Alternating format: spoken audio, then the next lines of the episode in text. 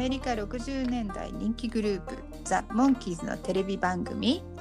ザ・モンキーズショー。日本では1967年から日本語吹き替えにて放送されました。その後1980年の再放送を見てファンになった。ちびうさぎバニーとデカウサギヘアがショーを振り返りながら日本語でモンキーズ愛を語り合います Let's go, the monkeys! Let's go the monkeys ポッドキャストへようこそ。バニーヘアのバニーです。バニーヘアのヘアです。よろしよろしくおくお願願いしいしまます。はい前回の素晴らしきパリを聞いて。す私の声がスマホから離れてて聞きづらかったなと思いました、うんその代わりにと言ってはなんですがフランス語の発音を、えー翻訳アプリで言ってもらえたのは楽しかったですうんえー今まで気がつかなかったパリの街の景色とかフランス語の魅力が感じられるようになって嬉しかったです。あはーい。私の方は私の声が遠いかなって自分で判断していつもよりもちょっと口をスマホに近づけて話してしまったので、エアさんとの音量の差がついてしまったのかもしれないと思いました。ね、パリの、えー、と景色に夢中になるとモンキーズのイチャイチャもあまり気にならなくなりました。おーそうだね。それでは今回の制作記録を紹介しましょう。はい。日本語題はグランプリを狙えです。前回に引き続きいい題名だなと思います。うんで狙えといえば私たちの世代的にはアニメのエースを狙えだなって思います。はい、そうですね。私も他に狙いシリーズがあるかどうか検索したりしてみたんですけど、私が知っている狙いもエースしかないですね。うん、で、私はグランプリっていうのの意味をはっきりとは知らなかったので調べてみたんですが、そもそもグランプリ、グランプリとか言うのかな？って、フランス語なんだそうですね。うんで、うん意味は、えー大賞とか最優秀賞で、うんえーモータースポーツの世界ではそれぞれの国地域で行われる最高位のレースのことを言うそうです。日本の放送は1968年昭和43年9月13日第50話でした。えー最近ね毎回言ってますけれどもモンキーズの来日があと2週間後に迫っています。あーね、警備体制の準備とかスタッフさんたちもそわそわし始めてる頃でしょうね。そうでしょうね。ねバックバンドのザ・フローダルさんたちもねそわそわしてると思います。うん、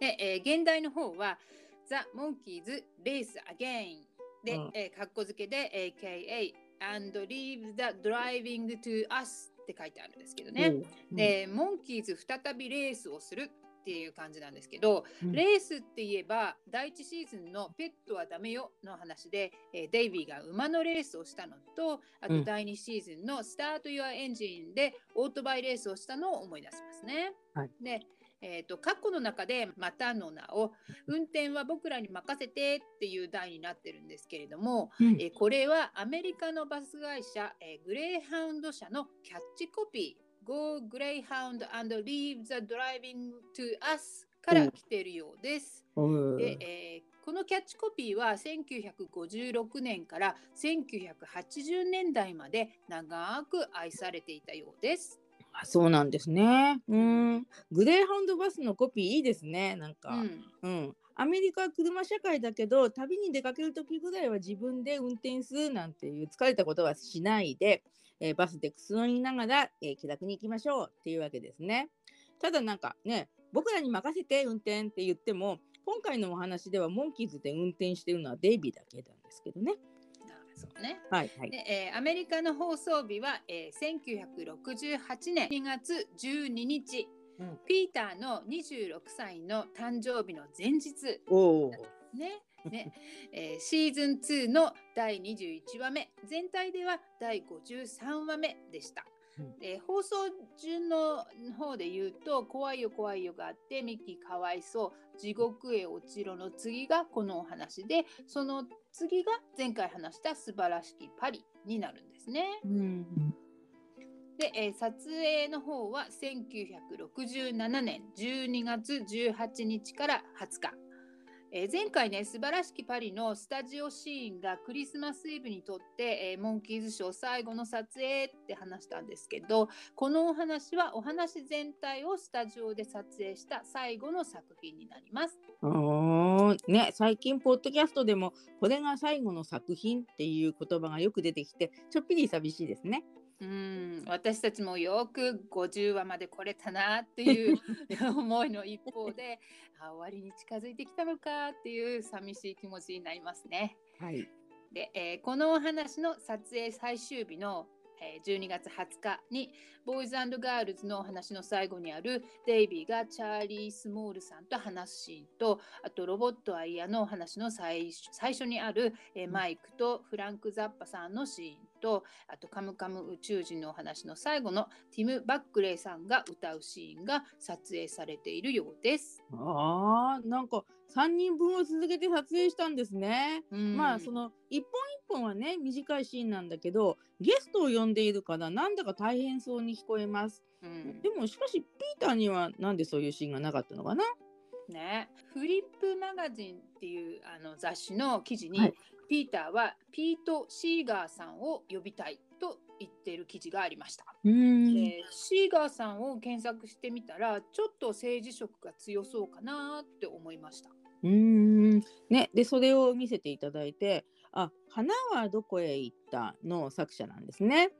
そっかイメージ的にピーターが呼びたいっていうアーティストは歌で何かを訴えたい人が多そうな気がします。うんフォークだね。うん、フォークだね。ね。で、えー、このお話の撮影3日前の12月15日にデイビーとリンダさんが結婚されました。おおめでとう。ね、おめでとうございます。したがってデイビーが既婚者として撮影したモンキーズショーはこのお話と、えー、前回の素晴らしきパリのスタジオシーンと同じ日に撮影したインタビューシーンだけとなります。うん、なんかね、モンキーズくらい忙しいと、早く自分の家庭を持って気分を安定させたいと思うかもしれないですね。でも、それもまず、あの結婚を考えられる良き伴侶と巡り合えないと無理ですからね。デイビーはいいタイミングでリンダさんと巡り合えたんですね。そうですね。うん、で、えー、脚本の方はデイブ・エヴァンズさん。エリアス・デイビスさんとデイビッド・ポロックさんという方が書いていてデイブ・エヴァンズさんはこれがグループサウンザー、ペットはダメよ、スタースターハント、モンスターロック、スターを夢見て、えー、ベビーフェイス、クリスマス、あとこのお話とミッキーと一緒に書いたって言われているカムカム宇宙人の9話の脚本に携わっています。でエリアス・デイビスさんとデビッド・ポロックさんというこのコンビは1983年に放送されたテレビ番組「マッシュ」っていう番組の最終回の脚本を書いたコンビだそうで、うん、えー、この2時間半の特番はアメリカ最も高い視聴率だったそうで、えー、その記録は今も破られていないとのことです。あすごいな、ねうん、で演出はおなじみのジェームス・フローリーさん。また最後話で寂しいんですけど、うん、えー、フローリーさんのモンキーズショー最後の演出となります。撮影順でいくとね、うん、えー、この後数々のプロジェクトに関わり1979年の映画「マペット・ムービー」放題が「マペットの夢見るハリウッド」が代表作と言われています。おね、その映画の、えー、挿入歌「レインボーコネクション」は素敵な曲なんですよね。うん、今スペインに住んでいる元同僚がもう30年くらい前になるのかなあのその歌詞をね日本語に翻訳してくれたっていうことがありました。で、えー、この曲の作詞はモンキーズのサム・デーマンを作ったポール・ウィリアムズさんですね。おそうですね。はい、うんで、えー、このお話の挿入歌の方は恋の冒険。えね、メキシコのお話とゴーゴー無人島の時にも聞いた歌なんですけれども今回はアルバム「パック J」と同じモノラルバージョンらしいです。おメキシコのお話と無人島のお話はレインボールームの演奏シーンが出たんですけども今回はひたすらロンプシーンだけですよね。そうですね、うん、で、うん、その時も話したかもしれないんですけれども、えー、この曲はザ・ルイス・クラーク・エキスペディションというバンドのメンバーのマイケル・マーティ・マーフィーさん別名トラビス・ルイスとオーウェン・キャッスルマンさん別名ブーマー・クラークによる作品です。うん。ね、で、はい。えーアメリカの放送再放送の方は、えーと1968年7月1日の NBC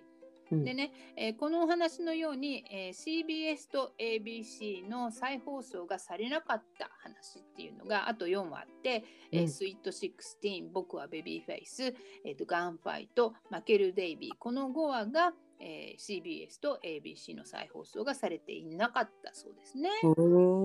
なんかそれぞれなんか再放送しづらい理由がありそうですね。そうですね。モンキーモビルが登場する最後のお話になります。うんで第2シーズンでは4話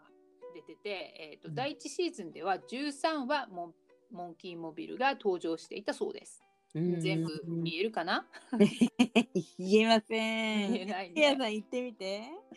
言えない言えない。ででもね、えーと、モンキーモビルって言えば最近 Facebook の方でプラモデルの再販がされているっていう話題が出てましたよね。はいはい。ね、日本でも再販の記事が出ていて、私たちの仲間がシェアして教えてくれましたね。はいで、プラモデルの日本解説でも、えー今回のお話の日本語セリフと同様に、モンキーモビルではなく、モンキーズカーと呼んでいたところが印象的でした。あーなるほどね。イギリスとドイツの対決っていうこの設定、今回のお話の設定なんですけど、はいえー、とこの設定が映画「素晴らしき飛行機野郎」っていう映画を思わせるって資料にあったんですけど、うんえっとこの映画の方を調べてみたら1965年公開のコメディアクション映画で、えー舞台は飛行機が誕生して間もない1910年ロンドンとパリの間でえー飛行レースが開催されて世界各国から飛行機乗りたちが結集したという話だそうです。うんそれでね調べてみたらなんと日本代表役として石原裕次郎さんがハリウッド映画に初めて出演した作品だそうです。へえ、ね、そう思って、ヘアさんが貼ってくれたリンクの写真を見たんですけども、表情が悲惨すぎて裕次郎さんに見えませんでした。それで、えーと、映画のね、予告映像を見たら確かに裕次郎さんの姿がありました。ね、他の飛行機を妨害工作したりするところが、なんか私的にはチキチキマシンモーレースを思い出させるんですけど、アニメじゃなく実写映画で敵の飛行機を墜落させちゃうと人が死ぬ可能性もあるからなんか手放しには笑えない気がします。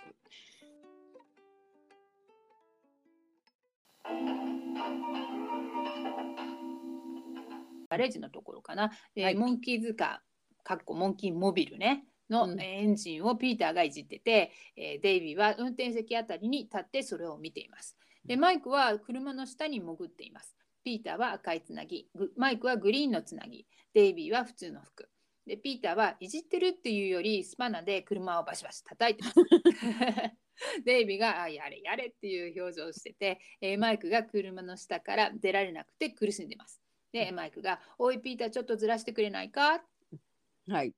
でマイクのね背中が乗っている車輪付きの板はなんか以前も説明したようなんですけれども、セイタまたはクリーパーというそうですよ。はいで、えーピーターは「あいいよ待ってて」と、えーマイクのセイターを足でポン押します。それとマイクは悲鳴を上げるんですけども楽しいサーカス的な BGM に乗って車の前側から後ろ側に滑っていくんですがまた折り返して元の場所に帰ってきます。モンキーモビルのパラシュートパックが映るんですけどそこにデイビーとミッキーのサインが見れます。はい。で、見ました。本当だと思いました。ね、マイクがこの車の後ろ側をね、通るときに一瞬見えるんですよね。はいで、なんかね、わかんないんだけど、他にも誰かのサインがありそうに見えました。もうお宝ですよねう。。うん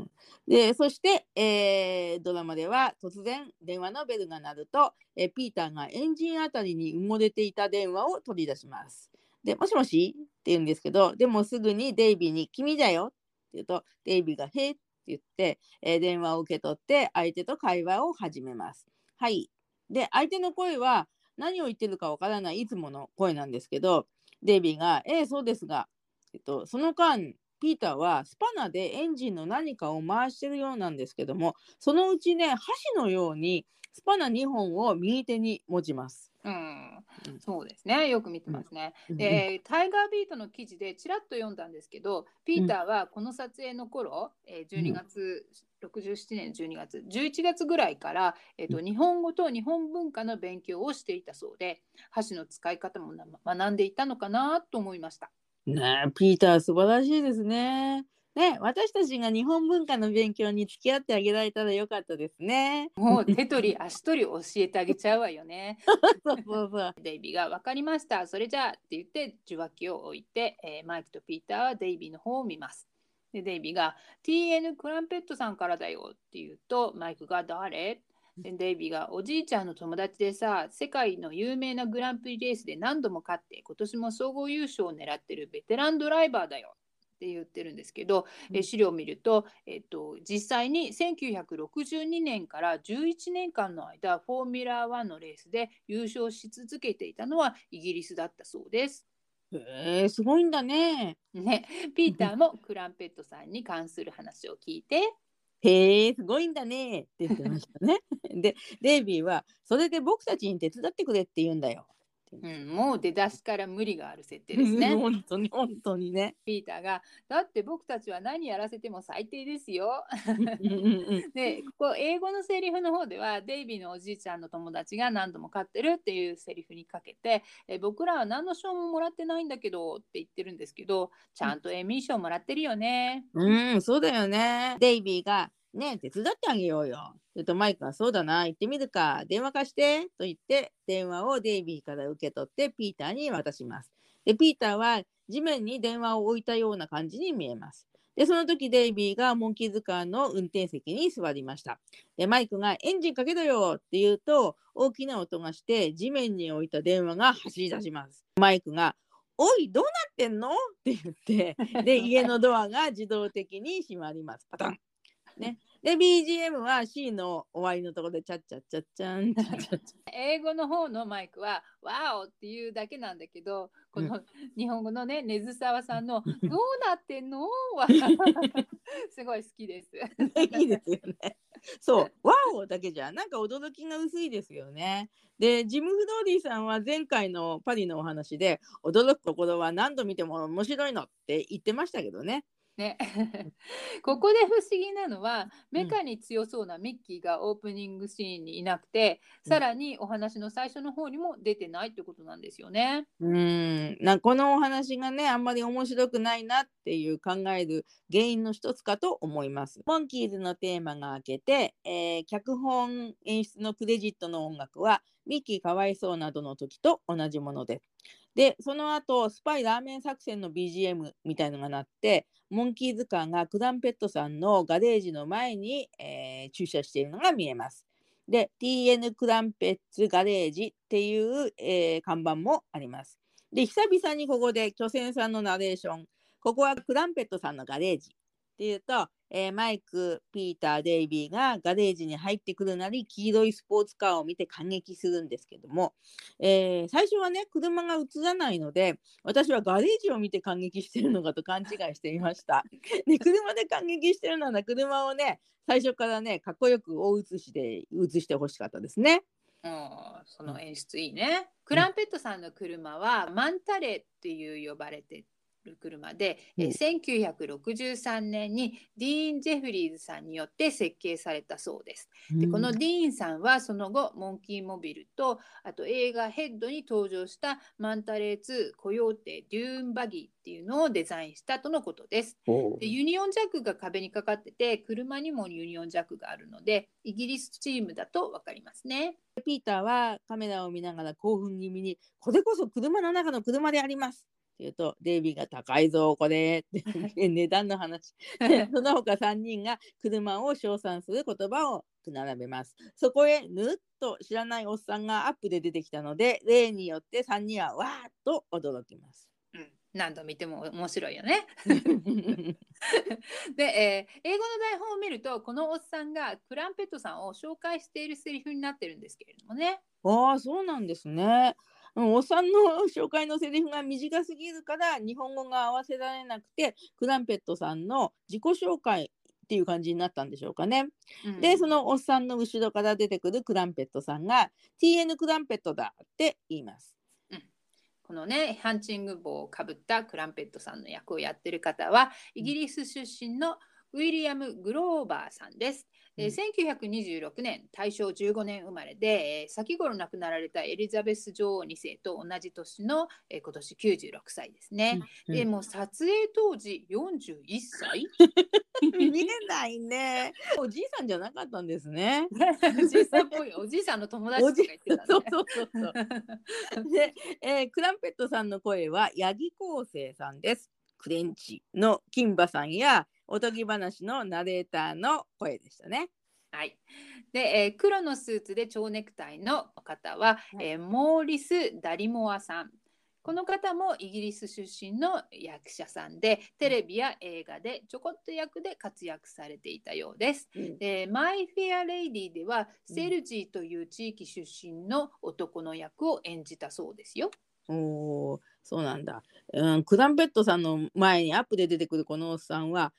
羊さんなんですね。はい、うん、で後のシーンでクランペットさんがカラッサーっていうふうに呼ぶんですけどもでそのマイ・フェア・レディに出てたっていう話で、えー、DVD を持ってるんですが 見直してみたら、えー、最初の方に出てくるこの人かなっていう人がいました。Facebook に写真を貼りたいと思います。はい、で、えー、クレジットで見るとこの方の日本の声は緑川実さんのようです。はい。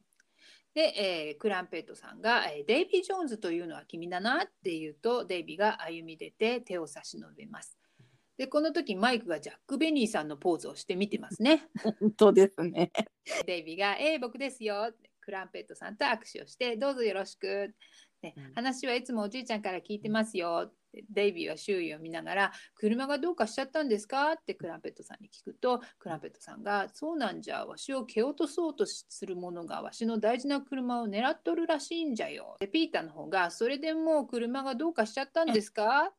ね、あの昔からの単なるま疑問なんですけどデイビーとピーターはなんで同じことを2度も尋ねなきゃならんのかなって、ね、英語のセリフも同じ感じですよね。うん、クランペットさんが「ああそうなんじゃ。ともかくまあ見てくれたまえ」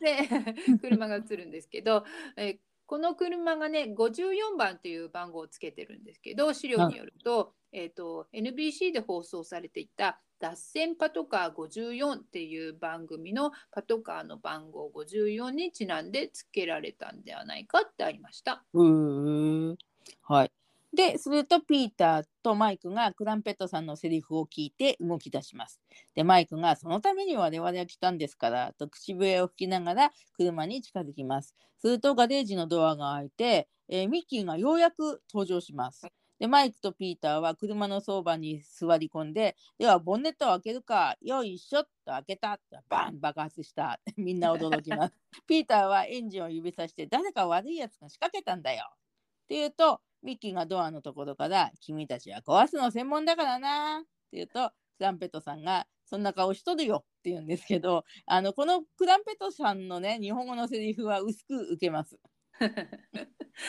ミッキーの声がやっと聞けたってちょっと安心しますね。うん、でもカメラのカットが違うからここだけ後から編集で付け足されていたとしてもわからないですよね。うん、わからないわからない。はい。でここでミッキーが着ている緑のシャツはノックアウトベビーフェイスでも着ていたようです。で、うん、マイクもウィーラブママギャングスターの時にこれと同じシャツを着てたそうです。うん、なんか好きなタイプのシャツでねかっこいいんですよね。うん、うん、で、えー、次は、えー、バロン・ボン・クラッツメーカー・オブ・ザ・クラッツモビルっていうクランペットさんのガレージの看板と比べたらやたら大きい看板が映ります。ここで巨船さんが、一方こっちは悪いやつバロンのガレージって言うんですけどね。で2人の男が青いスポーツカーのエンジンを調整しているようです。でこの1人のうちのバロン・ボン・クラッツの役のデイビッド・ハーストさんは、えー、ドイツ出身の俳優でウィキペディアによると、えー、ベルリンで役者の家族の中に生まれるがユダヤ人としてナチスドイツに迫害されて、うん、えーと、キンダートランスポートっていうイギリスの政策でイギリスに移動した1万人近くの子供の一人だったそうです。で彼は12歳で母親と別れ二度と母親に会うことはありませんでした。でねえーと、第二次世界大戦中は彼はイギリス軍として参加したんですけどドイツ出身であるためエンターテインメント部門に配属されて俳優やコメディアンとして活躍していたそうです。うん、1950年代はイギリスの映画に出演してその後アメリカに渡りブロードウェイや映画で活躍して、えー、1980年代にはドイツとアメリカの共同制作の作品に関わってその後ドイツに移住したとのことです。うんねナチスドイツのために大変苦労された方のようですね。なのに今回ナチスのような役を引き受けられたんですね。ドイツ出身だからもしかしたら以前からこういう感じの役を割り当てられることがあったのかもしれないですね。本当は嫌かもしれないのにね。でも役を選ばないプロフェッショナルだと思いました。はい。で、えー、この名前ね、えー、バロン・ボン・クラッツっていうんですけどバロンというのは男爵という意味でいわばボンクラッツ男爵。クラッツっていうのが、えーと、英語のスラングでドジとかおっちょこちょいっていう意味があるようなんですけれども、うん、ボンの方は、えー、どこどこ出身っていう意味があるそうでおっちょこちょい出身の男爵って ことなのかな。で、えー、実在した人物の通称レッドバロンから来ているのではないかと資料にありました。ねえっ、ー、と偶然でしょうけどボンクラッツって日本語のボンクラっていう言葉に似てますね。ボンクラバロンっていいね。そ のそのバロンの声は大宮定治さんです。えーと、スターを夢見てのハベル・ベンソンやゴーゴー無人島の、えー、モンティ・ランディスさんが演じたピシャウの声でした。で、えー、もう一人の方、ふくよかな方のちょびひげのウルフ・ギャングっていう役をやってる方は、スタッビー・ケイさんという方で、ニューヨーク生まれの俳優でコメディアン。マーロン・ブランドとかフランク・シナトラなどとミュージカル映画で共演もしているようですよ。うんでスタッビー・ケイさんも、えー、紹介文を読んだらアメリカ人だけどユダヤ系だったんですね。うん、でこの方を YouTube で検索すると、えー、映画やテレビで歌っているシーンがたくさん出てきました。かなり有名なミュージカルスターだったんでしょうかね。うん、で、えー、日本の声は涌井節夫さんという方で、えーと、メキシコの時の「なんだかんだで5万センターボー」っていうルーペの声でした。この2人の設定なんですけど、うん、えっと、1965年から71年アメリカで放送されていた OK 捕虜収容所ホーガンズ・ヒーローズっていうアメリカの題名なんですけど、うん、そういうテレビ番組があって第二次世界大戦中のナチス・ドイツ捕虜収容所を舞台にしていたコメディらしいんですけれども、うん、そこからのキャラクターだってモンキーマーチンさんのサイトにありました。へね、でそれを聞いてそのドラマの写真を見たらなんとなくだけどバロンとウルフギャングに似ていました。うんね、で、えー、モンキーズショーに戻りまして、えー、画面のバロンはもう一度行うもう一度とエンジンを2度かけるがかかりません。でウルフギャングがエンジンルームをいじりながら「やーやー」と、えー、返事をしています。で「やー」っていうのはドイツ語で英語ではイエスの意味なんですね。うん、で、えー、バロンは2度やることは3度やる。でもエンジンが結局かからず、えー、運転席から出てきます。今度は何が問題かというと、ウーギャンがいつもの問題、車が良くないって答えます。でね、ここで車が良くないって言ってるんですけれども実はこの車実際には6台あるシェルビー・コブラ・デイトナ・クーペのうちの1台であって、えー、1964年65年のワールドスポーツカーチャンピオンシップでフェラーリを倒すために作られた車だそうで2015年のオークションで725万ドルという値をつけたようですよ。えー、すごいね。えっ、ー、と、2022年11月のレートで円に換算すると約10億円ですよ、車がね。うん、ねで車に関しては私は全く疎いんですけどそういう経歴を聞くとこれぞ車の中の車だと思います。でこのお話の目的はこういうすごいスポーツカーの走る姿を見せることにあったのかしらとも覚えてきます。おなるほどね。うん、うん、で、えー、バロンが「ぬよー」ぬよいいねかくなる上は2人 2人が車から離れて「えー潜望鏡を下ろせ!」って潜水艦でもないのに潜望鏡が降りてきます。でバロンが腕を大げさに潜望鏡にかけ覗くと海を行く船が突然爆発した映像が映ります。ドカーン 2人が驚いて後ろへ下がるんだけどバロンが「はははは」ウルフギャングが「懐かしのこのシーン」潜望鏡さえ未だに覚えておると潜望鏡にえーバロンがキスをします。展望鏡自体がこの人たちの国の良かった時代を覚えてるってことなんですね。ねもう戦争時代のことなんか早くまるっきり忘れろと思います。ででまた潜望鏡を覗くと「おお」えーウルフギャングが「閣下なんです?」って聞くとバロンが潜望鏡を覗きながら「小僧ども出現」うんね、でその小僧どもなんですけれどもあの衣装がさっきとはちょっとずつ変わっていて、えーピーターとマイクはそれぞれがベージュっぽい長いコートこれは何で作業着を兼ねてるんですかね。でデイビーはここだけ白衣を着ています。でミッキーは青いシャツです。でピーターが車にノコギリを引いているのでバロンが何を企んでる？って言ってでマイクはなんかスポンジだか大きい砥石のようなものを車にかけています。でデイビーは車から木材を取り出してヤスリをかけている感じです。でバロンは「あのごときおかしなメカニックはおおかしなわしも初めて見るぞ」とか言ってます。でミッキーは、えー車に釘を打ち込んでいるという モンキーズはやはりこう壊すの専門なんですね。でバロンがウルフギャングに「ほら見ろ!」って言うとウルフギャングは「見れません!」って言ってバロンは「理由は?」って言うとウルフギャング「足を踏まれております」って言います。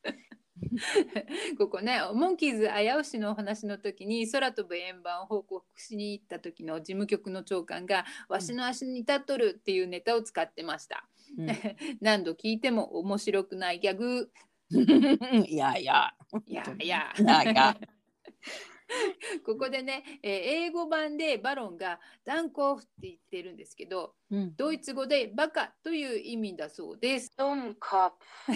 ごい。Dummkopf. ね、すごい。今日も。前回覚えた.ドンコフドンコフ。で、えーウルフギャングが潜望鏡を覗いてこれは何かのインチキです本物ならあんなめちゃめちゃないじり方はしません モンキーズが潜望鏡に向かって頭を下げたり挨拶をしています でバロンが「上げろ!」って上がろうとする潜望鏡の手すりに手を挟まれて「痛い!」って言った後ヒヒヘヘヘあれで車が治ると予想しておるらしいさらに妨害をしてやるって言うんだけどうん。すでにめちゃめちゃなのにさらに妨害する意味あるのか？いやいや。いやいや潜望鏡に向かってモンキーズがお辞儀をしているっていうこのギャグは、えスパイのお話で隠しカメラにアピールして歌い出すデイビーを思い出してすごい面白いですね。ね面白いですね。で面白いシーンに限って音声が流れてないから、あの音声だけしか録音できなかった私たちの最初の記憶には全然残っていませんね。いやいや。いやいや で再びクダンペットさんのガレージで、えーエンジンを棒みたいなもので叩くピーター考え込むデイビーとマイクがいます。でクダンペットさんが「大丈夫かな?」って言っててでミッキーは車のガソリン給油口から虎の尾っぽのようなものを力いっぱい引っ張っています。で獣の声が聞こえるんですけど突然尾っぽが外れてミッキーびっくりしてで犬のねあのような声がキャンキャンキャンって聞こえて、えーミッキー心配してガソリン給油口を覗いてカメラを見ます。でクランペットさん「ああ」って言ってます。でこのシーンはガソリン供給会社のエッソの、うんえっ、と Put a tiger in your tank っていうキャッチコピーからのギャグだそうです。このキャッチコピーは1959年から長年使われていたようです。すごいね今みたいに丁寧にギャグの理由を聞くと面白さがわかるんですけど普通に見ただけではね日本人にはあんまりわかんないですね。ね、うんで、えーバロンとウルフギャングが扉を開けて小刻みに更新しながら入ってきます。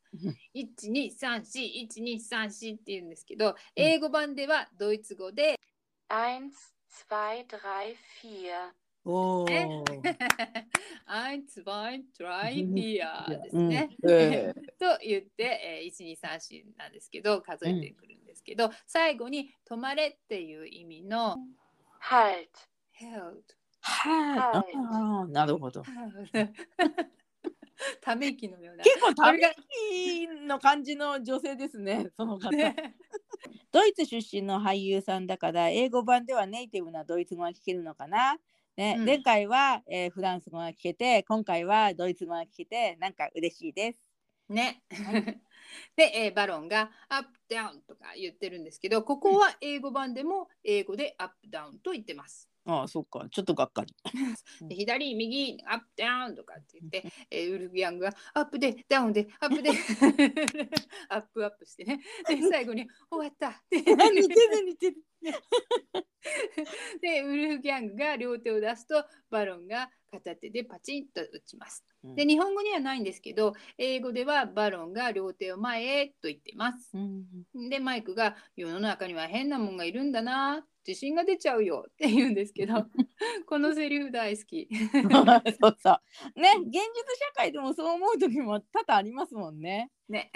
で バドンは「お前は残りわしは向こうへ行く」と言って行こうとするがとどまります。でウルフギャングが「早く行ってください」って言うとバドンが「お前に足を踏まれておる」ってウルフギャングが「ああ」って言って、え2度目の足踏みネタですね。ああ。でバドンはクランペットさんに歩み寄って高笑い「はっはっはは」って言ってます。でここをねバドンが車の前を通るシーンなんですけどこちら向きのピーターマイク・デイビーが映った後に青いシャツを着た後ろ姿のミッキーが一瞬映るんだけどなんか不自然な気がするんですよね。いつもだったらミッキーも顔を見せてくれるような感じがするんですけどね。うん、そう言われて見直してみました。えーモンキーの手の時のペンシルのシーンで後ろ姿だったミッキーを思い出しますよね。うん、なんか変ですよね。もしかしたら髪型がミッキーのビル・チャドウィックさんだったりして。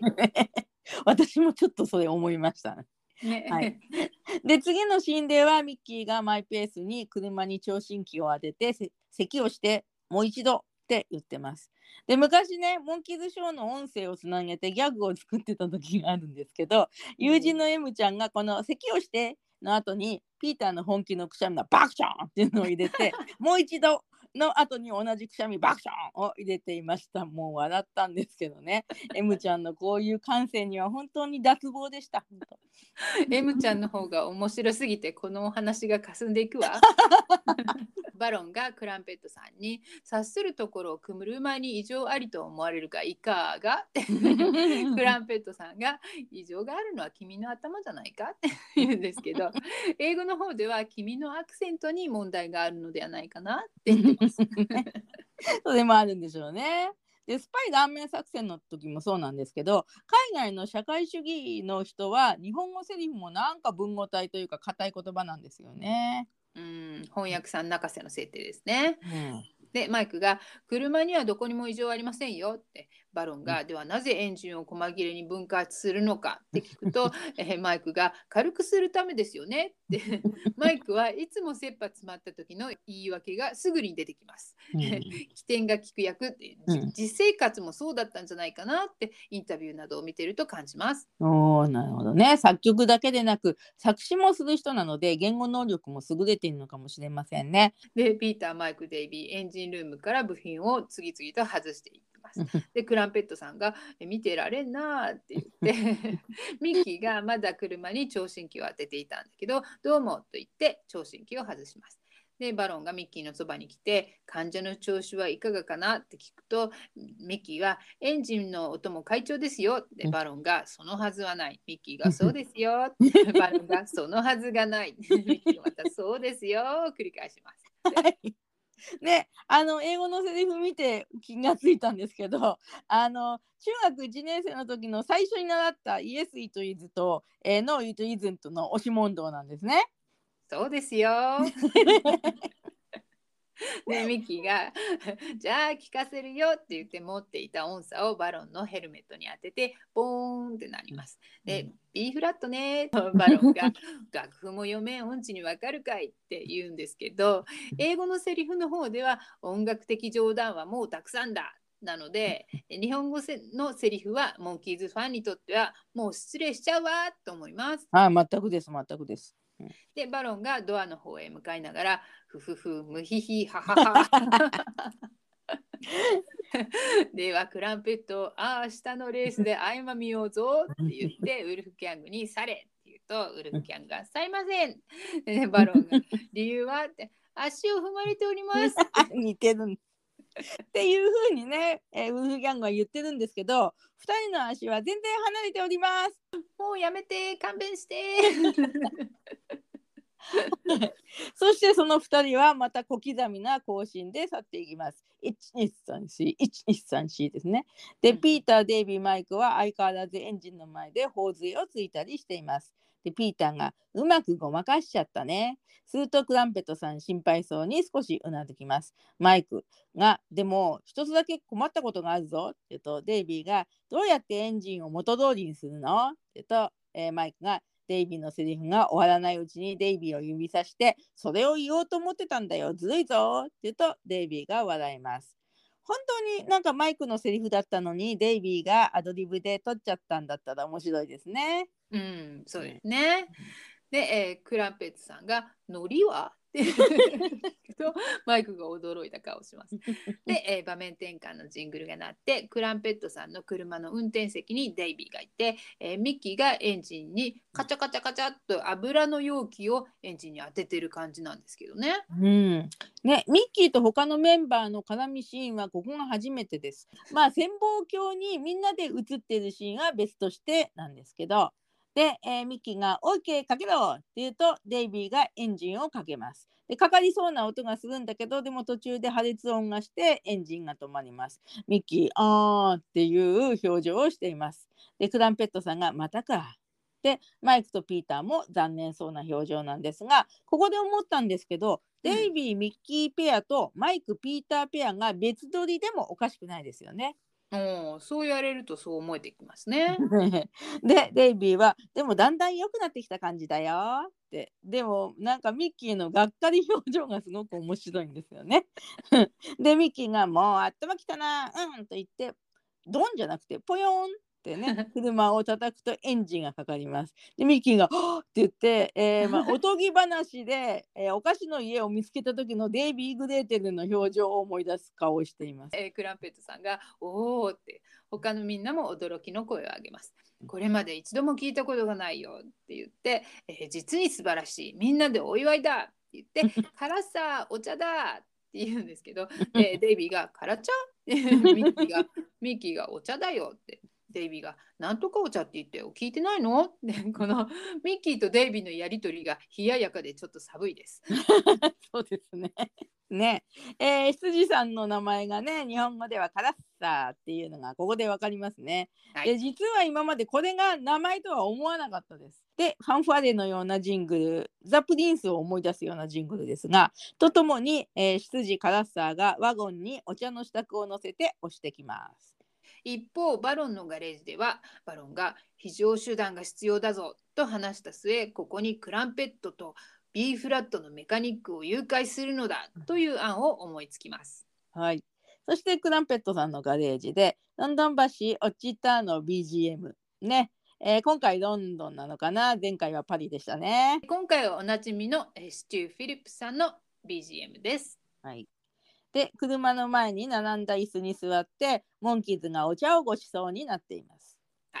ここでねマイクが食べてる、えー四角いパンのようなものはイギリスでよく食されているクランペットというパンケーキみたいに見えるけど甘くなくてもちもちっとした食感の食べ物です。クランペットさんがもてなすクランペットというギャグなのかしらね。ねえそうなんだ知らなかったマイクがクランペットを食べる様子をよく見ていたんですけれどもクランペットの表と裏をよく見てから一口かじって首を振っています。あまりお気に召さない感じだったのかな。でももう一口食べていますね。うん、でそれにしてもこの4人並んでティーカップを持っている写真はよく見かけますよね。うん、そうですね。はい、でクランペットさんが「どうだねピーター。よければもう一杯お茶を飲まんかね」って言うとピーターが「いえもうたくさんいただきましたので満タンです」と言って口を大きく開けておどけた表情をしています。うん、日本語訳さんうまいなと思います。英語の方ではイギリス的表現のもうお茶をもう一杯というところでスポットオブティーっていうのを聞いていて、ピーターがもう僕にはスポットっていうのは出来物とか湿疹みたいなものがいくつかもうあるからいりませんって言って断ってるんですよね。だからピーターが服のお腹あたりを広げたり閉じたりしておどけてるんですね。はい。えー、ね、Facebook のピーターのページで時々アップされるシャレみたいな謎々の記事をなんか思い出させますね。うん、で、ミッキーが、えーピーターの冗談に大げさに受けています。でもデイビーやマイクはあまり受けていません。で クランペットさんがカラッサースプレーを頼むって言うとカラッサーがスプレーを振りまきます。でうん。ミッキーが何ですか？って聞くとクランペットさんが、えーとロンドンの漢字を出すのに本物の霧を詰めて持ってきたんじゃ。紳士のたしなみじゃよって言うんですけど日本語うまいなと思います、うん。紳士のたしなみ、でね、この表現にさすが英国っていう感じが漂ってますよね。うん、確かに。英語の方では本物のロンドンのキリスプレーもちろんロールオンタイプもございます。とデオドラントの宣伝みたいになっちゃってます。すごい。この時代にロールオンのものがあったんだ。さすが英国ですね。そっちか。そうそう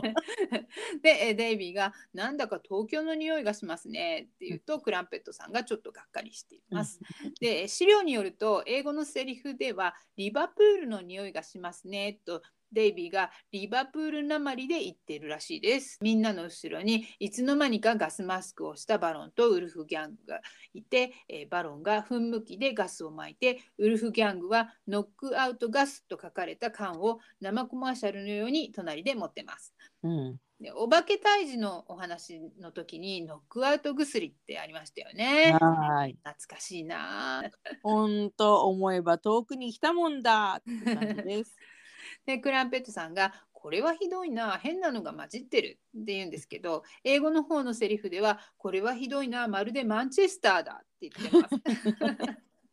なんかねこういうセリフがあると欧米では再放送しづらくなるかもしれないかなと思いますね。ね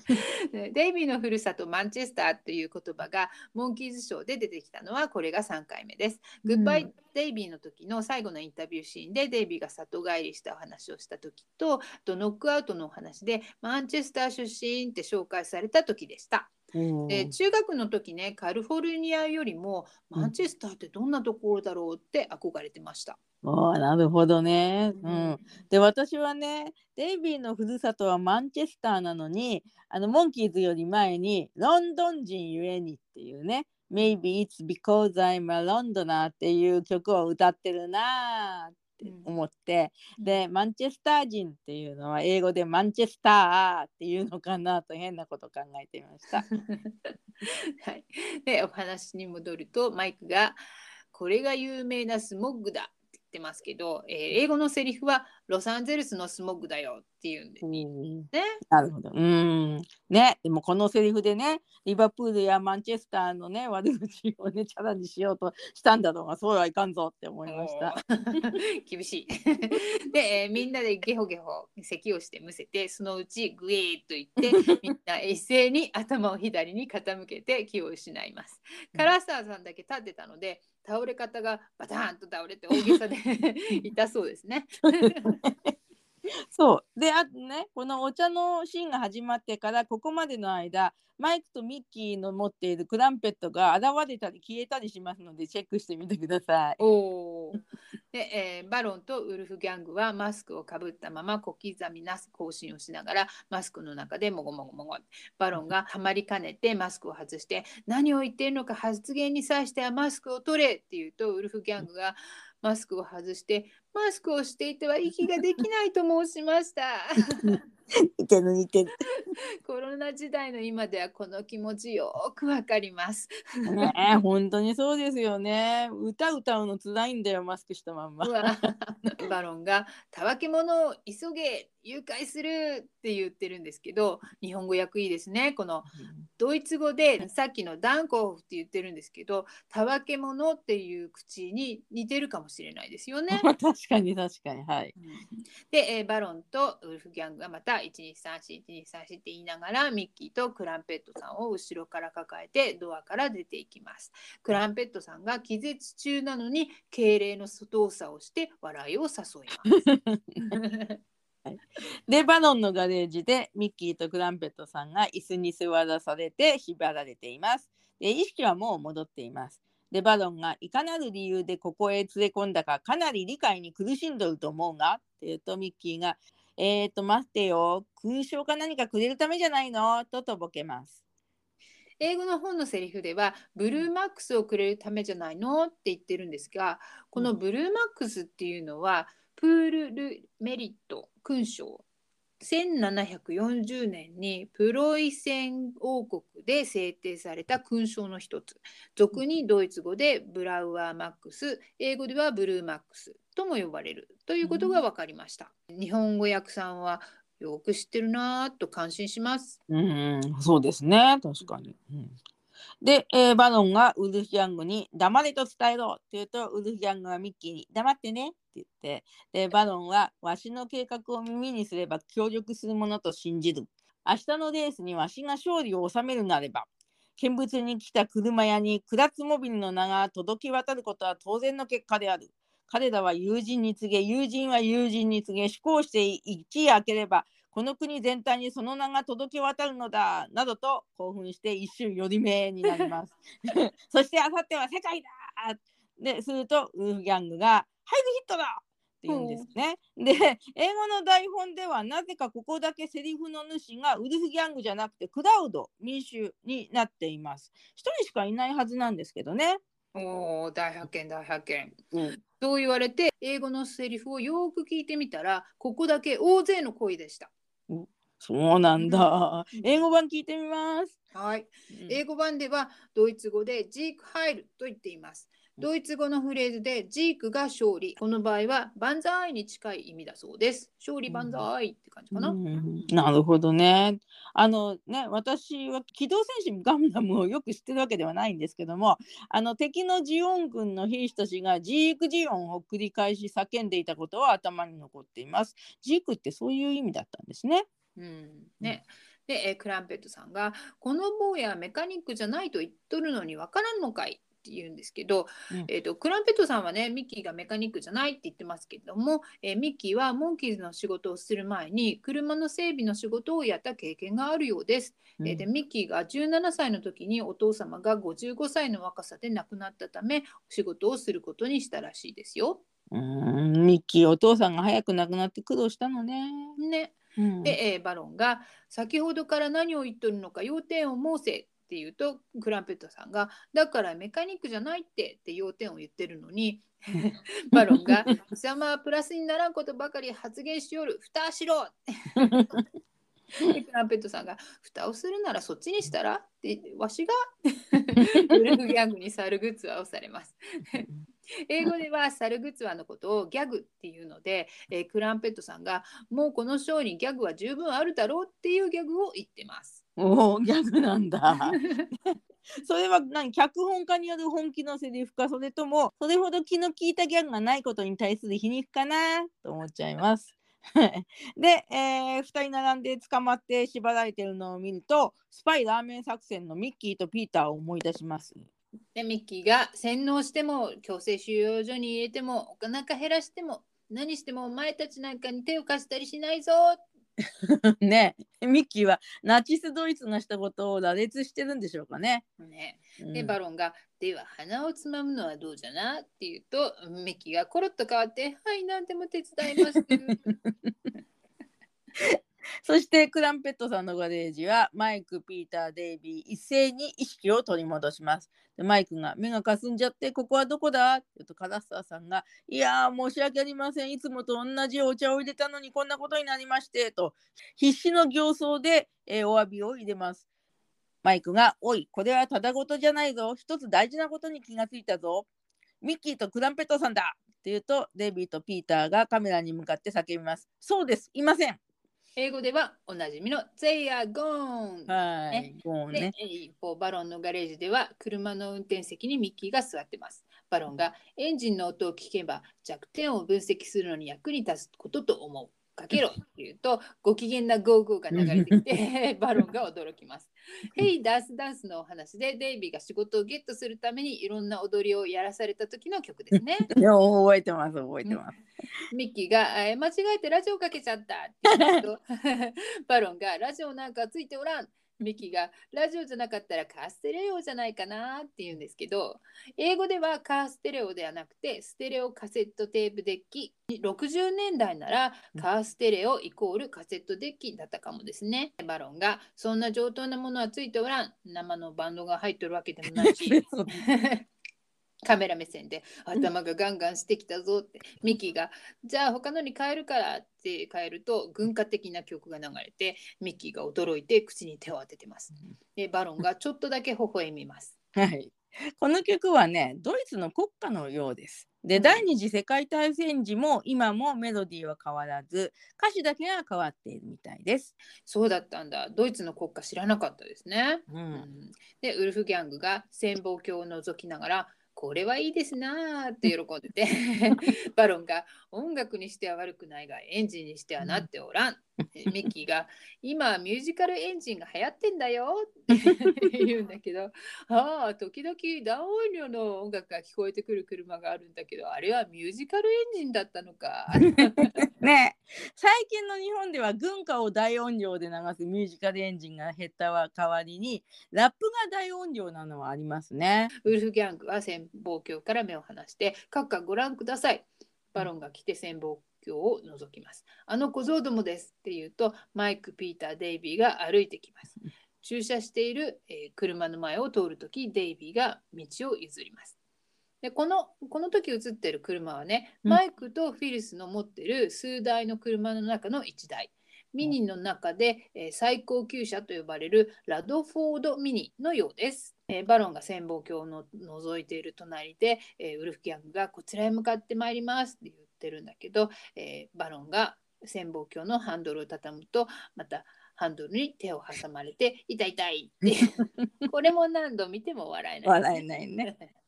でクランペットさんが椅子に縛られて猿ぐつわしててミッキーもさっきまで運転席で自由にしていたのにいつの間にか縛られて猿ぐつわをして立ってます。なんか映像のつながりが変なんですよね。うんうん。で、えーバロンがミッキーに発生せぬと紳士として固く誓うというならば蓋を取ってやってもいいがいかがかな？って言うと ミッキーがミッキーがうーってうなずいてて、えー、猿ぐつわを外すとミッキーは上を向いて大声で「ああ助けて助けて誰か助けて 誰か来て」でバロンが「なぜお前発生するか信じておったの？に」って ミッキーがカメラ目線で最近はいざとなると誰も信用できません。その通りね。はい。そして007的な BGM とともにバロンガレージに向かってくるマイク、デイビー、ピーターの3人が見えます。デイビーが何かを蹴ってますね。どうやらミッキーの叫び声は聞こえなかったようですね。うーん。ね。で、マイクはドアを開けて、誰かいますか？と、バロンが積まれているタイヤの影へ隠れます。で、ピーターがガレージの床を見て、これミッキーの音差に似てるよ。と音差を拾います。で、ウズギャングが出てきて、黙れ、ストップクラッツモビルの関係者以外、何者といえども立ち入り禁止だ。分かったかね？って言うと、マイクが、あ、はいはい。ってウルフギャングが、ここへ入るためには、まずはここの関係者になってもらいたいって言って、なってもらいたいにちょっと笑うんですけど、でもどうしたら関係者になれるんだかね。うまいね、うまいね。ピーターが、これやっぱりミッキーの音差だよ自分の頭に音差をぶつけて鳴らしてます。ほら、ビーフラット。ウルフギャングが、違う、これは私の音差だってピーターから音差を奪い取って頭で鳴らします。ほら、ああだよ。マイクがドラって音叉を奪い取ってまた頭で鳴らす。B フラットよ、嘘言ってる。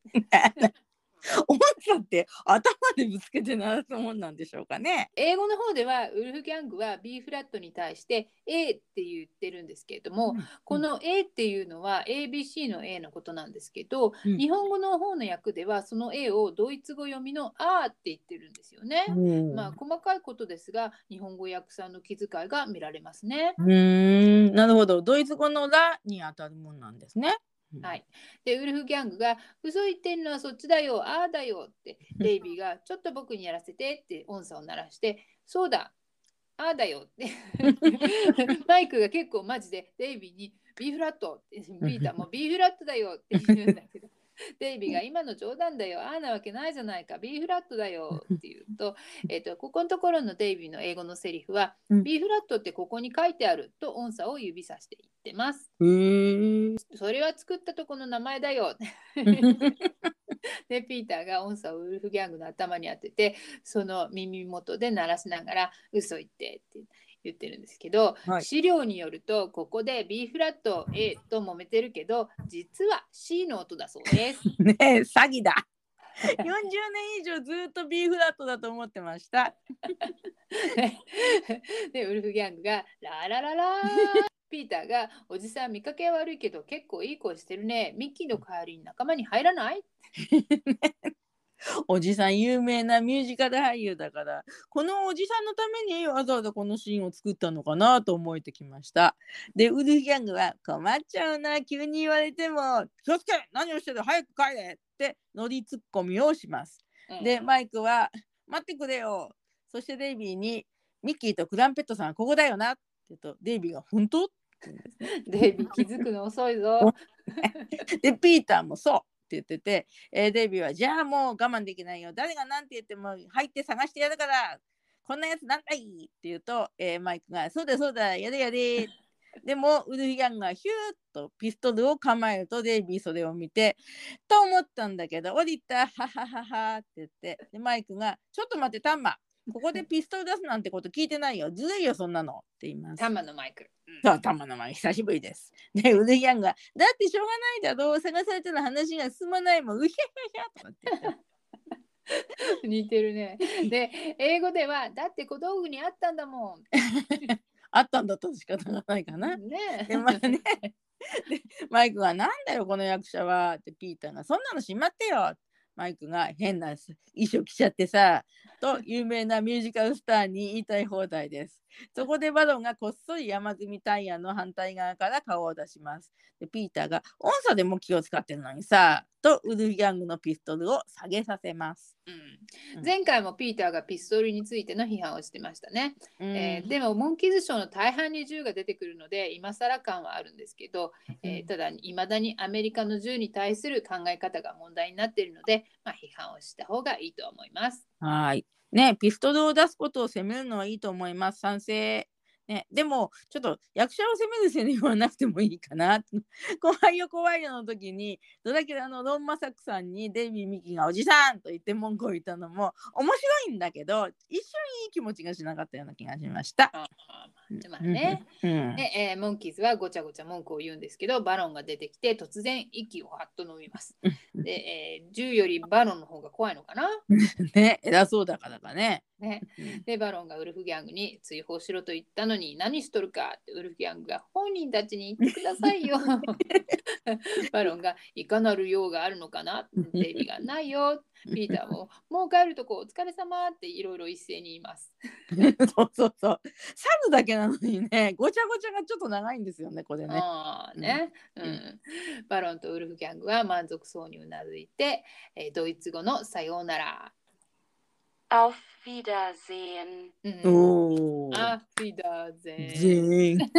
ていうのえー英語のセリフで言ってますね。うんで、日本語の方ではウルフギャングが可愛いね、へへへ なんて言ってますけど、えー、可愛いねは日本語のみで、えーいい役だね。で、3人が外に出てドアを閉めます。はい。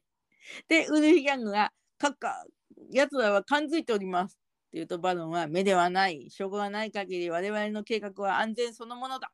でウルフギャングが「カッカその証拠はどこ行きました?」って言うとバロンが「ついてこい!」って言ってバロンがウルフギャングと12341234ここだと2つのタイヤ積みの一番上を両方開けるとミッキーとクランペットさんの顔が見えます。うん、ミッキーは蓋をされてませんね。うんえーねえミッキーを信じておるからかな。うんでウルフギャングはミッキーとクランペットさんがどこにいるのかわからなかったのにバロンと同じタイミングでミッキーのタイヤを開けるのはどうなのかなって思いました。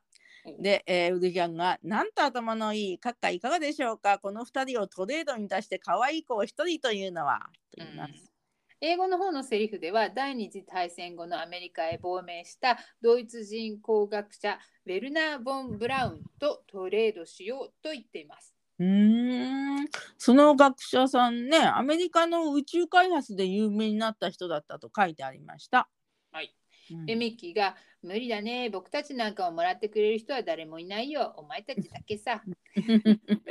で一番上の太陽をかぶせるんですけど、うん。英語のセリフはニューヨーク・ヤンキースが1964年にペナントで優勝してからいいトレードはやっていないっていうギャグになってます。へ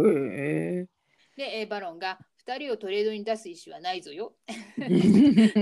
いやね、やつらが役に立つ限りあくまでも利用するのがわしの計画である。そしていざレースが開始され、やつらがもはや必要でなくなった時って言うと、ウルフギャングが、いやーって、バロンが消し去るという頭の良さ。ウルフギャングが、いやーって言って、じゃん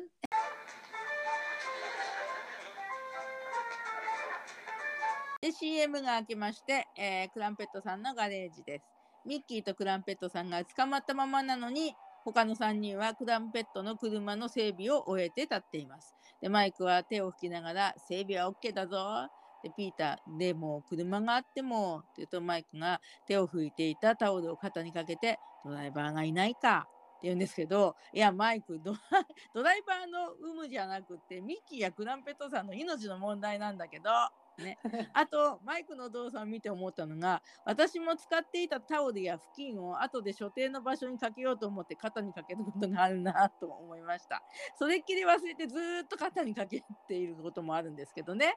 でそれでで、えーデイビーが「ねえちょっと待って。僕はイギリス人だろ」ってピーターが「それで?」って言うとデイビーが「同じイギリス人だったらひょっとすると僕が乗ってもいいって許可がもらえるかもしれないよ」って言うんですがだからそういう問題よりもまず2人の命をどうにかしないとって思います。マリさんのこのツッコミの方がお話より面白いですね。そうですかよかった。はい。そうだよね、命のね本事当に全ね然慌ててない、ね。慌ててないんだよ。レースの競技役員のオフィスに行きます。はいで役員は「それはいいが一つ問題があるな」と言ってますけどもこの役員の役をやっている方はドン・ケネディさんという方でギャングをノックアウトのお話で刑事役のドート・クラークさんの後ろにいた警官役もやっていました。はい。日本の声は桑原武さんだと思われます。バイバイブロードウェイのプロデューサー、ベーカーさんの声だった方ですね。で、えーピーターが「へえ何ですか?」っていう問題を聞いてるんですけど役員が「前が見えなくて運転ができないんじゃないか? 言われちゃいましたね。」ね。はい で、すぐにガレージに取って返し、デイビーはクランペット車の運転席に座ります。で、マイクがどうだい？このくらいで。うんでデイビーが「ちょっと高すぎるよ」って日本語で言ってるんですけど英語の方では「ちょっとはいだと思う」言ってるんですよね。うんえーこれが訳奏で「はい」になっちゃってる方の「はい」がかかってるんですよね。えーデイビーはモンキーの手の時ほど「はい」じゃなさそうですけどね。はいはい。マイクが、えーよし、ちょっと調整しようか。で、デイビーが腰を上げると、マイクがデイビーのお尻の下から電話帳を取り出します。マイクが、えー、っとね、電話帳の相川さんから小川さんまで破くかなと言って、ビリッと破ります。このギャグはこのお話の中で一番好きなものなんですけども、えー実際は数ページしか破ってないですね。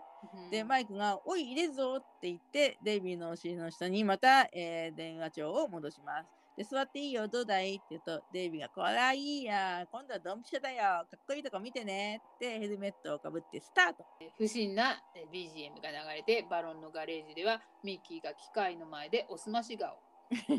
バロンは何たることだ。よくも重要なエンジンを破壊してくれたな。ミッキーを信じすぎているバロン。ミッキーはオーバーだな。誰も壊したりしてないよ。必ず元通りになんだから大丈夫。針と糸ちょうだい。機械を見ながらバロンに手手だけを出します。でクラリネットとオーボエ的な BGM が流れてじゃあ、のりちゃんでもいいわよってまたトランペットの BGM。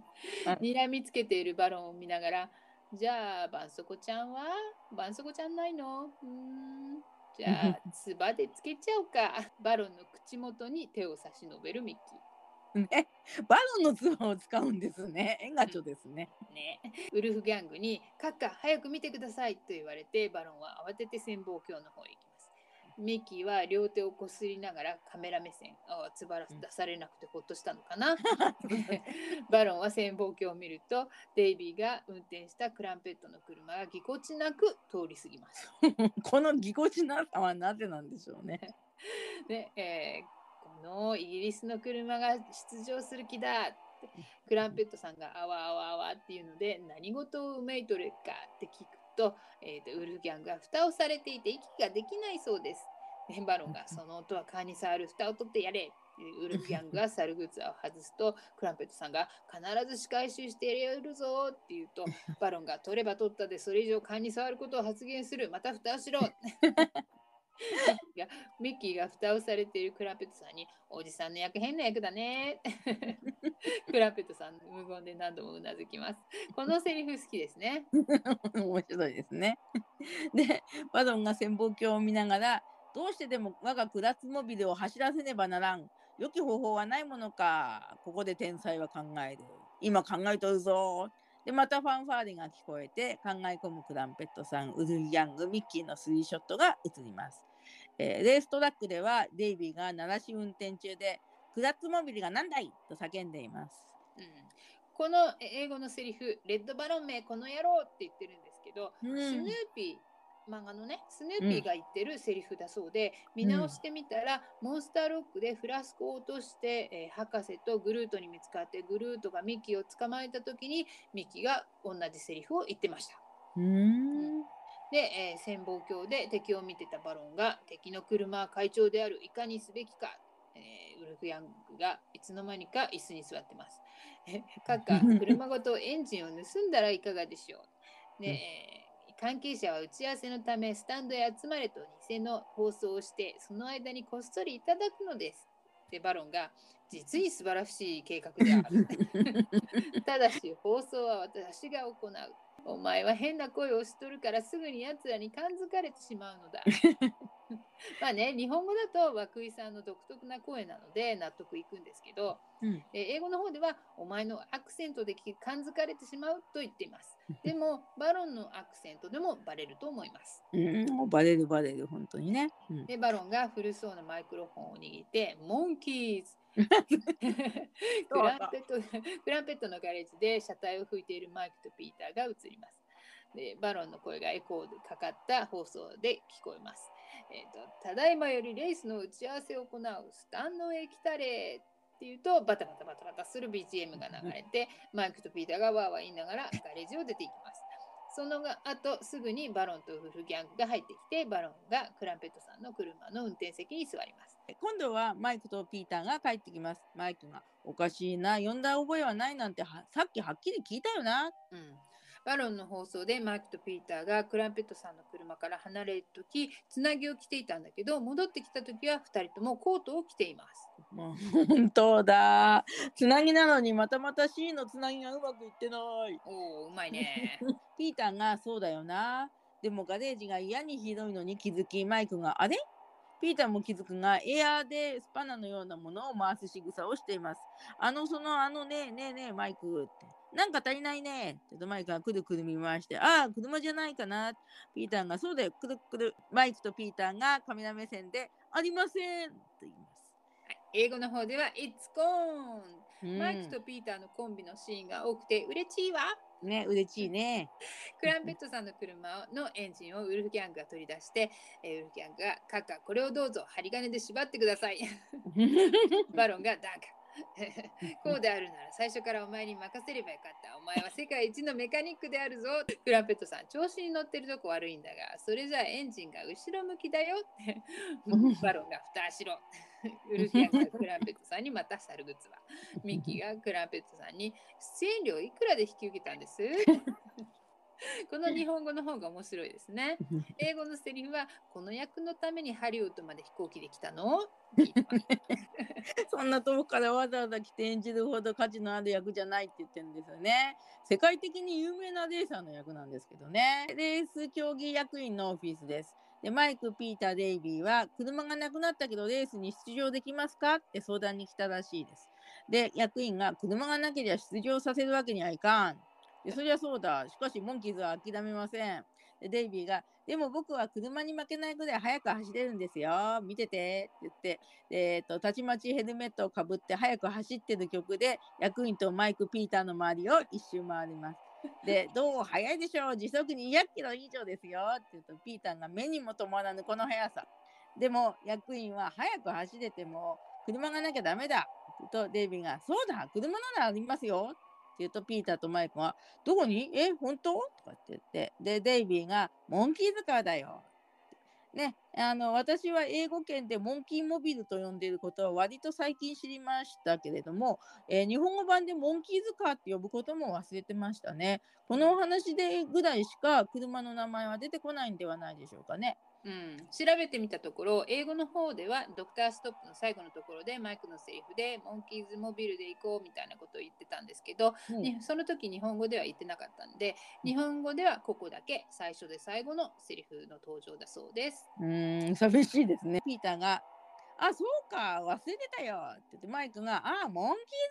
ズかで、デイビーが、それでやれるさ言って、マイクが、まあ、見ててくださいよとかって言うんですが、レース役員さんは問題を投げかけてきたのに自分たちでだけでワイワイ言って自己完結させて、まあ、見ててくださいよと言い放って帰っていた子供たちに脳がハテナマークのようですね。はい、はいでバロンのガレージに戻って昔のパイロットのような帽子ゴーグル白のスカーフ姿のバロンが映ります。うんウルフギャングにあと10分してスタートを告げる。ピストルが発射されるその時にまず1人を撃ち殺せ。もう1人はレースが終了して観客が総立ちの時に撃ち殺す。さすれば誰にもピストルの音を感づかれずに済むであろう。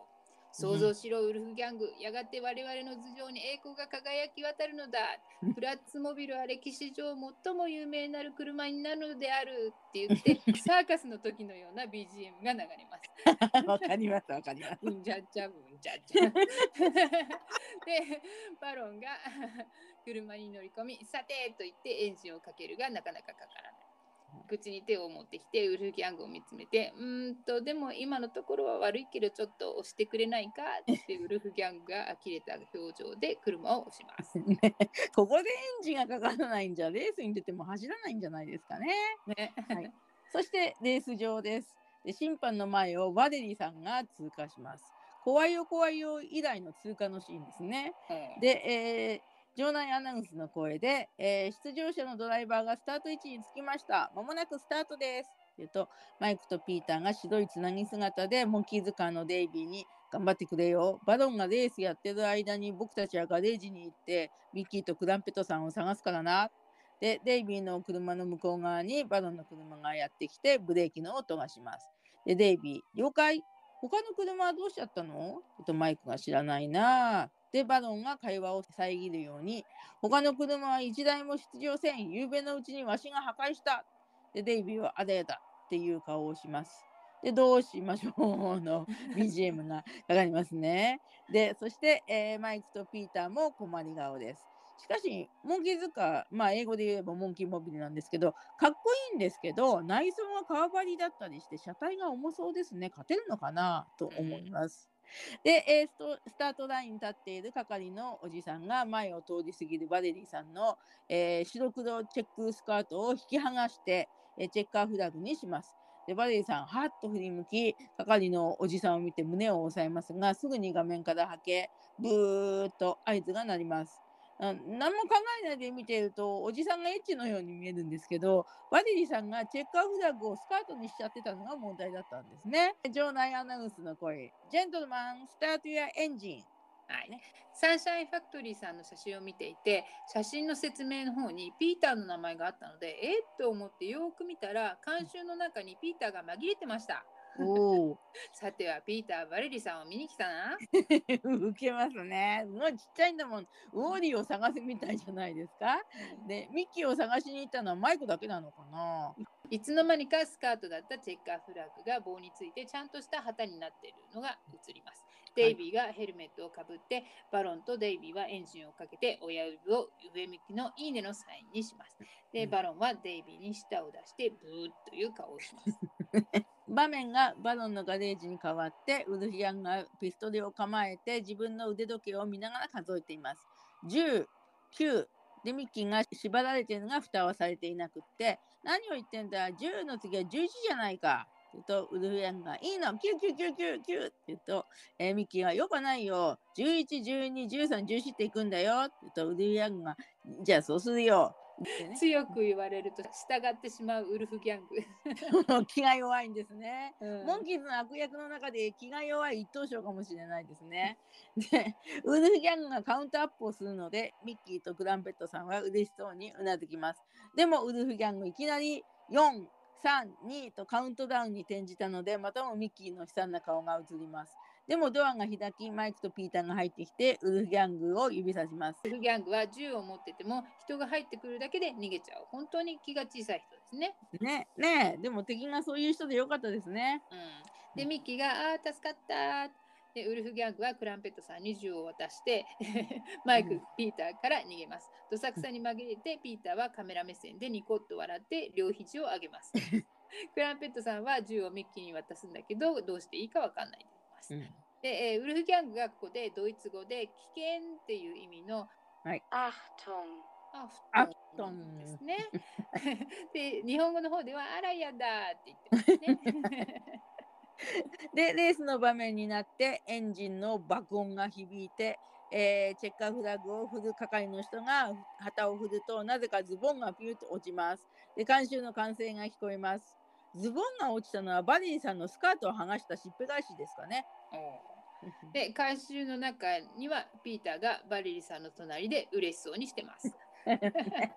監修のピーターはコートもつなぎも脱いでいるので一瞬わからなかったですね。うん、そして、えーバロンとデイビーの車が出発した後もズボンが降りたままの係の人は切ない表情で、えー旗を振り続けます。レースシーンは16ミリフィルムで、えー撮影されているそうです。一般道の撮影なんで、前回パリの撮影の時のように持ち運び型のカメラを使ったんですね、きっと。うん、うんレースシーンの BGM なんですけどね、うんやっぱりモンキーズの曲にしてほしかったけど、それじゃ緊迫感が出ないんですかね。もうその意見大賛成ですね。うん、中学の時この部分を早送りせずに律儀に聞いてたのでカセットの音だけでは映像が思い浮かばないしまるで修行のような時間でした。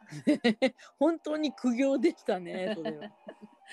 ではそのレースシーンの解説をしましょう。モンキーズカーがリードしているがバロンの車がピタリと後についています。で屋外のシーンに混じって、えースタジオで撮っているデイビーとバロンの運転している演技の映像が映ります。モンキーズカーのギアチェンジの手元とかダッシュボードの上のスピードメーターの窓越しに見えるボンネットの上の大きなエンジンが映ります。はい。で、バロンがデイビーを追い越して新聞紙をばらまきます。で、新聞紙が後ろから来たモンキーズカーのウィンドウスクリーンに溜まって前が見えなくなって、デイビーは車道から外れて危うく崖の下に転落しそうになりますが、なんとか止まりレースに戻ります。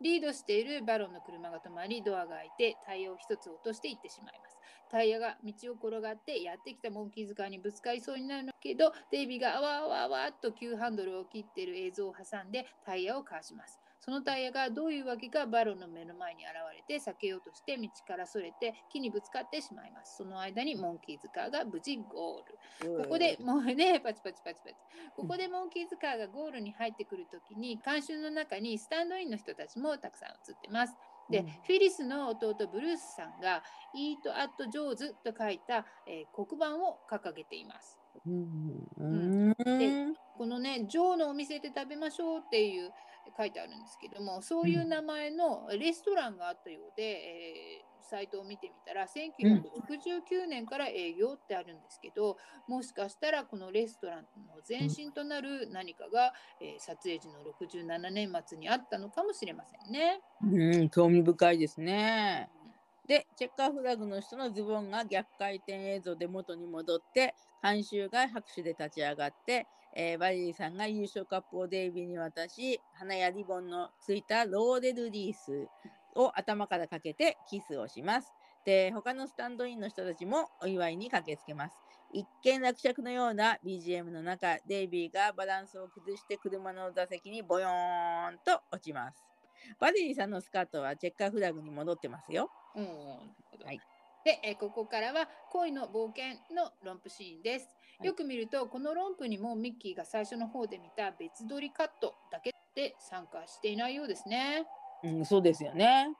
バロンのガレージで椅子に縛られたクランペットさんとミッキーの周りをマイク、ピーターがウルフギャングの後に続いて歩きます。クランペットさんはまた拳銃をミッキーに渡しています。ピーターはやたら元気で、またカメラ目線で肘を開けてジャンプします。デイビーがホイールカバーを車のハンドルに見立てて動かしながら歩き回ります。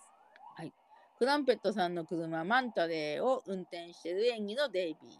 えー新聞紙が飛んできて顔にかかりますで。デイビー、新聞を手に取ってちょっと読んでみたくなるんですが、慌てて運転に戻ります。またクランペットさんとミッキーの周りを歩くウルフギャングとトレンチコートのピーター。で、デイビーはマンタレーで、えー台本を読みますが、すぐにポイ捨てします。で、えー再度ホイールカバーで運転しているデイビー。で、ウルフギャングがストップと書いた黒黒板を掲げているので、サイドブレーキをかけるふりをします。で、動いているマンタレーがスタート地点で止まるカットが入って、で、ホイールカバー運転のデイビーがストップさせられて、仕方なく止まり、周りを見渡します。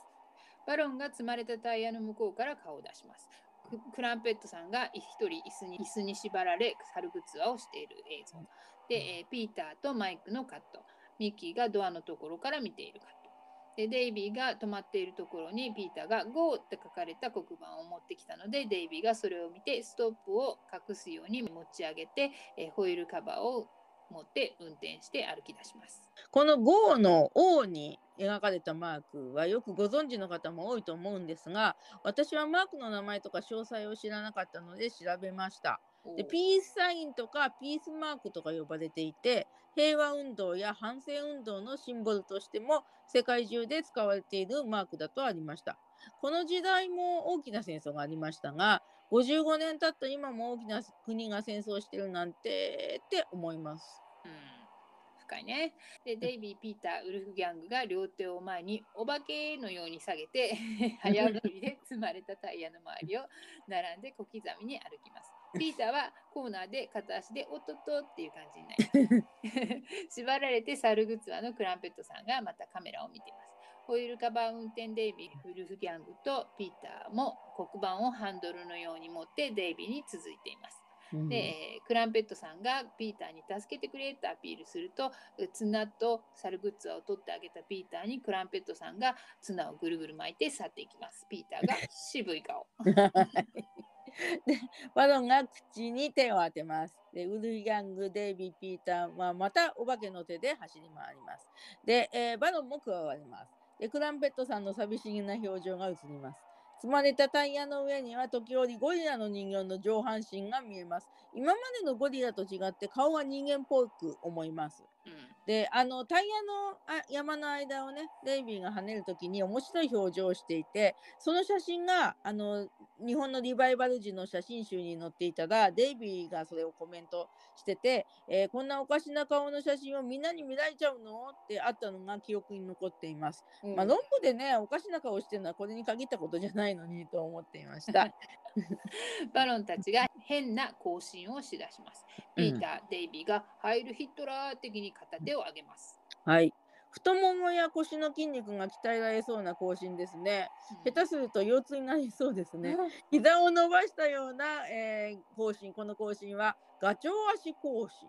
英語ではグーズステップと呼ばれて、えー、世界の多数の国で採用されているようです。でも第二次世界大戦頃にはナチスドイツのイメージと結びついて記憶されていてナチス式行進とも呼ばれたそうです。別撮りと思われるミッキーがドアのところでこめかみに両手を当てて困ったなーのポーズをしているシーンが映って、うん、えー、ピーターとデイビーがバロンたちの帽子や勲章を外してビーズの首飾りをかけます。デイビーが2人のほっぺを両手でピチピチってやって、えー、花束のアップの後何にもないスタジオでマイク・デイビー、ピーター、バロンたちが花を投げたりして楽しそうにしています。はい。ハイルヒトラーだった悪役たちも勲章と帽子を取ってビーズ首飾りを下げてもらって花を放り投げているっていうそう考えると何かちょっとほっとしますね。うん女の子たちがレースに優勝したデイビーに花束を渡しキスするシーンが時々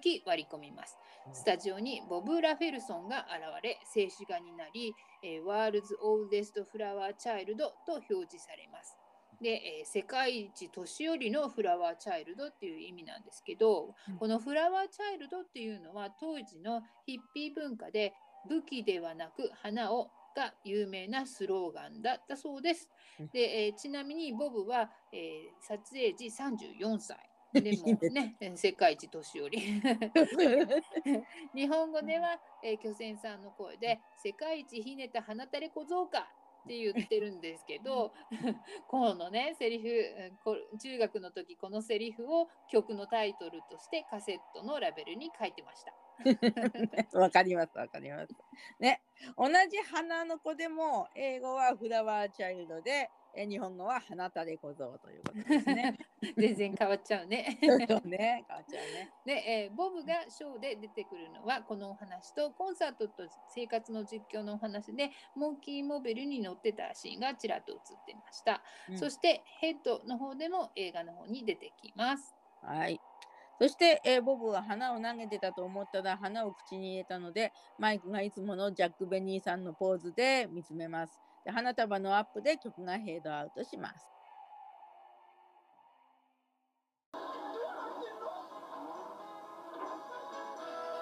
日本放送50話目終わりました。はい、グランプリを狙えはいかがでしたか？長かったね。そうね、本当だね。思った以上に長かったんですけど、まあ話はともかく、バロン役のハーストさんのことを調べたり、ピーターがバレリさんと楽しそうにしていることが分かったりと予想以上の収穫があったと思います。そうですねね。通常のモンキーズショーの楽しみ方とは違うんですが、そのハーストさんのご苦労を想像して、最終的にはバロンもウルフギャングも武器を捨てて花やモンキーズに囲まれて楽しげだったところに救われました。今戦争している国の人たちにも早く花に囲まれる平和が訪れてほしいですね。それにしてもミッキーはなんで別撮りが多かったんでしょうね。うん、それを聞いてね、えーと、クランペットを食べてるシーンの写真をよく見てた時に、うん、ミッキーの左の人差し指の先に白いばんそこちゃんが巻かれているのを見つけました。もしかしたらこの怪我がミッキーの出番が少ない原因かもってあくまでも想像ですけどね。うんうんうん。でもあり得るかもしれないですよね。それでは次回のお知らせです。エピソード51。はい。日本放送第51話目、地獄へ落ちろです。うん、大好きなお話。もう何度見ても涙がボロボロボロボロ。うん賞は取れなかったとはいえ、エミー賞にノミネートされたのも納得できます。はい、ついにここまで来たのねっていう思いもありますね。うん、モンキーズショーの感動する名作の一つで、え私も次のポッドキャストのためにこのお話を見直しましたが、ピーターのこととか考えたりしてうるうるきました。で、日本のザ・タイガースの映画もこれを参考にしていたと思われるものがあるので、そういう点からも詳しく見ていきたいと思います。それでは次回のエピソードでお会いしましょう。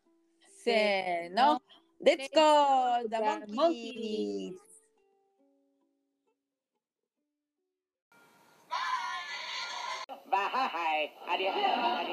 モンキーズってどうしてかっこいいの？